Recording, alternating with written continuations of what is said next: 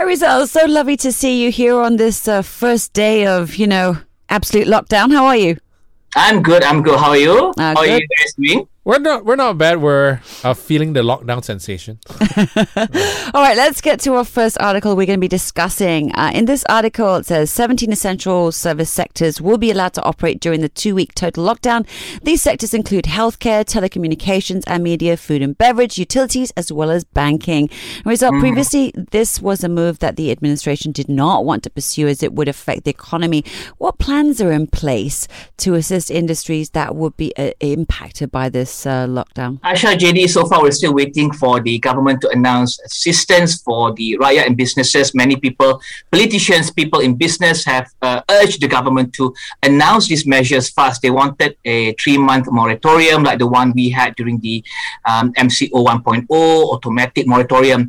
That is uh, the uh, wage subsidy program and other measures to help them to get through this very tough period. I think from the people that I follow on Twitter and Facebook, most of them understand that this total lockdown is necessary and they, uh, they, they're willing to support that. But they also want the government to support them and assist them.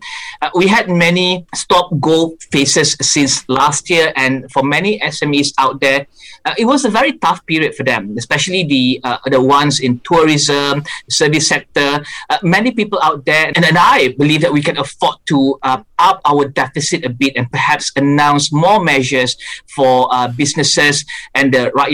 Uh, uh, according to many tweets over the weekend, banks in Malaysia registered profits in the first quarter of this year. Really? Yeah, yeah, they did. And I, I think with the loan moratorium, the Rakyat will still continue to pay their loans after that. And it will also stimulate the local economy when they have extra money in their pockets. So with those numbers registered by the banks, um, I think we can afford, or I believe we can afford to to announce a three month um, moratorium and also the uh, other measures, including the wage subsidy program for businesses. Yeah, because ultimately, I think we've we've all talked about this before.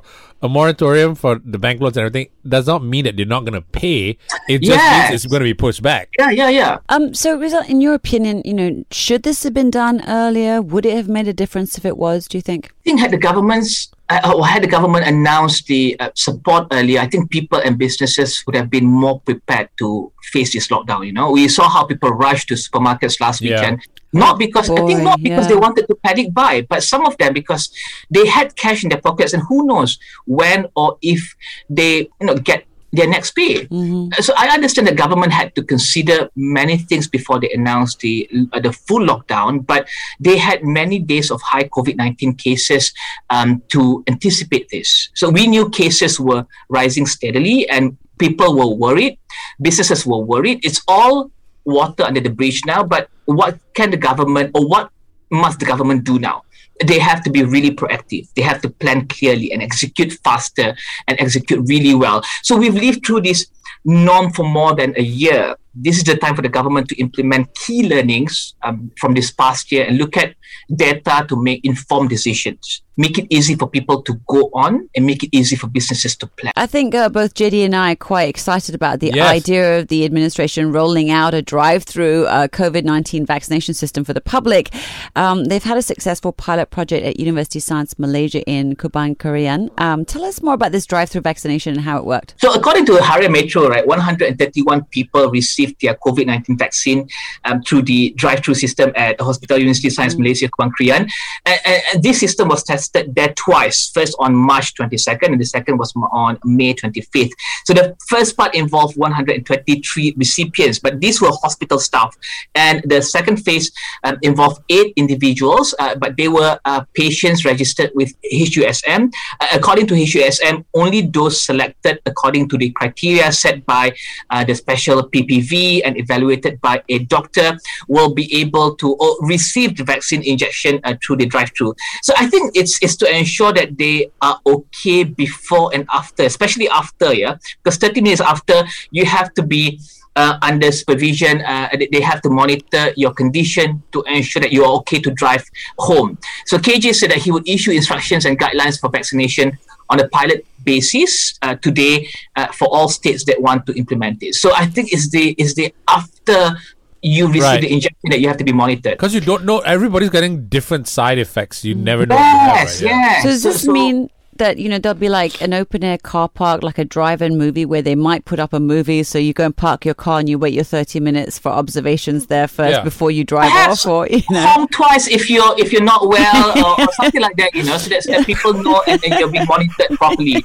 Because you have to drive back, right? I mean, Yeah. I mean, you don't want like suddenly like I know like exactly. Yeah, that's what we Yeah. about that. But on a serious note, I mean, how how practical do you think a drive-through vaccination kiosk is going to be, especially if you sort of think about the long wait in the car and then you know the sort of checking up afterwards? Yeah. I think the key here is, is to simplify the process to create mm. confidence and so people are attracted to take it up. I'm sure we can increase the number of lanes, perhaps staff to also inject the vaccine and to monitor. So if you have more people, more lanes, more staff to, to, to monitor this entire process. And and the other thing is to open more smaller points, uh, smaller PPV, so that people can vaccinate easily and fast, as opposed to getting, um, I think, looking at you know bigger. Yeah, now it's all mega PPVs right now, right? Yeah, yeah. So Yeah. I am getting my vaccine um, on the third of June. So I have to go to WTC. So I, I, I, I don't know what to expect yet. So perhaps I'm gonna just get a grab there and and and do that. But but I think smaller PPVs a bit more conquer, divide and conquer kind Right. of thing, as mm. opposed to one huge PPV, right? So the key now is to vaccinate as many people as possible to build herd immunity. So you have to have many points where people can just go and access and get their vaccine. So the Employees Provident Fund will close its offices and service counters nationwide from the 1st to 14th of June in line with the implementation of the first phase of the lockdown during the period. How will the closing of the EPF offices affect contributors? So according to a statement released by EPF, they will cancel all prior janji temu online or appointments uh, made online with immediate effect. Uh, EPF members are required to reschedule their visit to a later date via the JTO facility or online facility after the uh, lockdown period is over. If there's need to, or if there's a need uh, for them to be present at EPF uh, branches in person. So appointment uh, appointments for members aged 50, 55, 60, and incapacitation withdrawal applications will be given um, priority when the EPF offices and uh, services counter are back in operation. So, so, so for EPF uh, services such as withdrawal application for housing, age 50, 55, 60, uh, members can access these uh, online transactions via the i account during this uh, period. However, the thumbprint um, verification process to complete the online transaction can only be done once the total lockdown period is over, and they have to do it um, at the counter uh, counters, right? Yeah, yeah. So EPF uh, and, and EPF offices and service counters are back in operation, so they can only do it um, then. That's Okay. it. Because right now we know lockdown is June first to 14th. Yeah. For now, the worry is that it might get extended and extended again, True, that's true. So, so what's going to happen then to those who are relying on i-Sinar as a way to make ends meet? You know, will they still be receiving their monthly sum Oh, from yeah. the EPF or? So I think for those who've applied for the i-Sinar withdrawals and uh, they're waiting for payment via the uh, payment order, um, the, the relevant EPF branches will contact them and members, uh, they contact the members to arrange for them to pick up the payment order. So I think these are checks, perhaps, uh, at, at the branch selected by them. Right. But for other for the other members who've opted to get their um, their um, uh, the, the the money um, in in uh, deposited to their accounts, so I think they will probably get them uh, still in their accounts. So I think it's the it's the counter operations that that that's not um, uh, well being in operation uh, Right, from right. the first of June. But if you if you've applied and your application have been uh, uh, have been approved, so you should you probably still get your i-Sinar except for those members waiting for their payment order. So they have to go to the branches. But for the most part, most things that you deal with with uh, the EPF or KWSP can be done online, anyways. Yes, you can apply uh, to withdraw uh, by the i-Sinar uh, facility online. So you can you can download your i-Sinar um, or, or iAccount application uh, on your phone, and then you can check the the uh, things that you can do online, and you don't have to go to the branches to to do that. Right. Okay, so the uh, Federation of Malaysian Manufacturers has urged the government to allow activities in the import and export sectors, including ports, warehousing, and transport of goods, to continue during the lockdown from the 1st to 14th of June.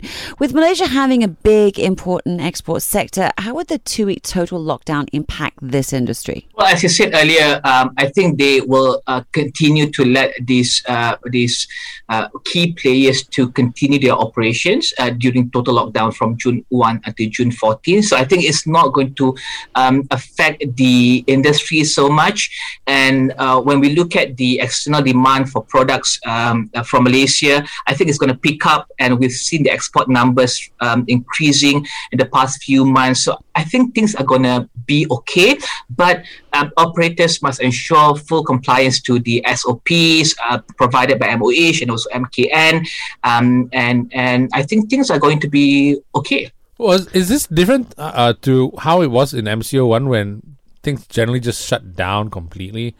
Yes, but I believe during that period, demand, external demand went down as well because I think other countries were had their own lockdown. Right, so right, yeah. now we have the States, we have UK, we have China. They are continuing to opening, um, they, they, they, they continue to open up their, their economic activities. So, so I think external demand will come back and, and that will support uh, the export and the, uh, the export sector especially. Yeah, because it was, I think it was a huge impact in MCO1 I don't yes, think we yes, can afford to do it again any, anymore, right? Mm. Now, Rizal, you mentioned something about China earlier. Though. I mean, a hmm. lot of our the products that we want, if we, because I'm a big online shopper, right?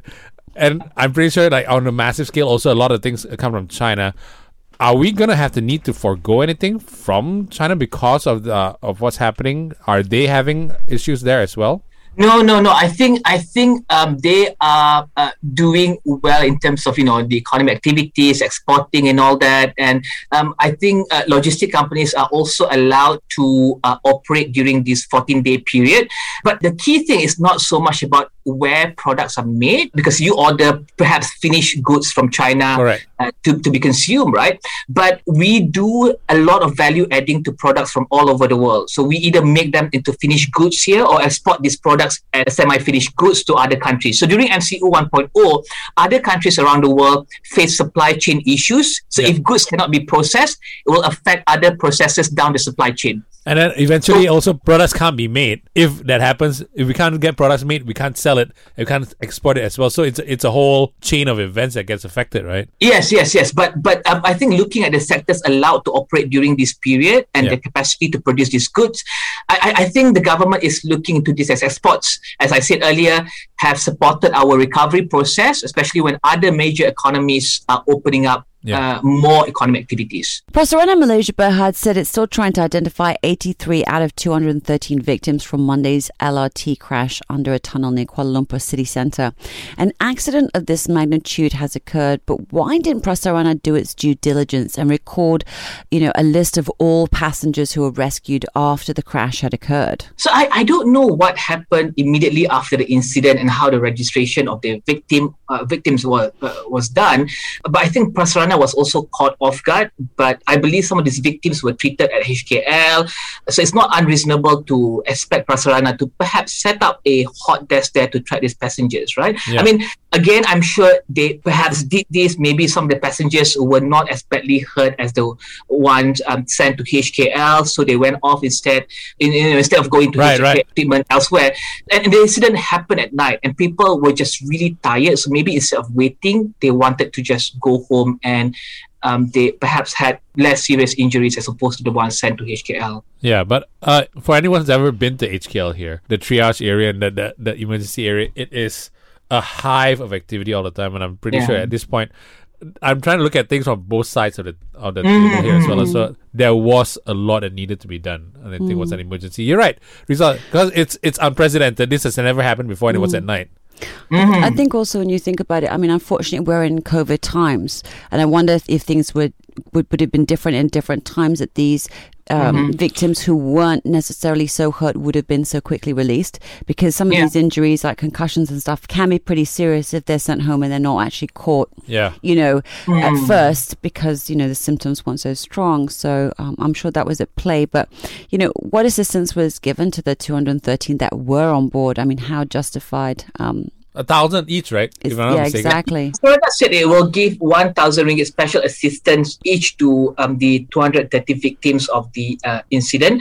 Uh, uh, and, and also, they will cover the medical costs of every victim until they're discharged. Uh, the Malay Mail also reported that uh, Transport Minister Datuk Sri Wee Ka Siong said that any victims um, of the crash um, um, could sue the operator, uh, which is Prasarana, if they desire. Um, he said that Malaysia is a democratic country and everyone should have access to uh, the legal system, and and he would. Uh, he hands it over, or he hands it over to Prasarana. Um, you know, anyone who intends to take action um, will follow um, the law. I believe the 1,000 ringgit is a special assistance. They can also um, sue for more. I believe this will be, you know, of course, done through the uh, legal processes that they need to go through. So, so do not think that this 1,000 ringgit, you know, is a compensation to these victims. So I think I think they can seek more and sue for more if they want to. Right. Again, again, it's, it's up to the lawyers of, of these victims to. But this is just a start, like basically, is what you're saying. I think it's just a special assistance to I cannot put myself in their shoes, but perhaps is it's to help them through these next few days until they start the legal process Right. uh, to claim more. I personally believe they should get more. Right.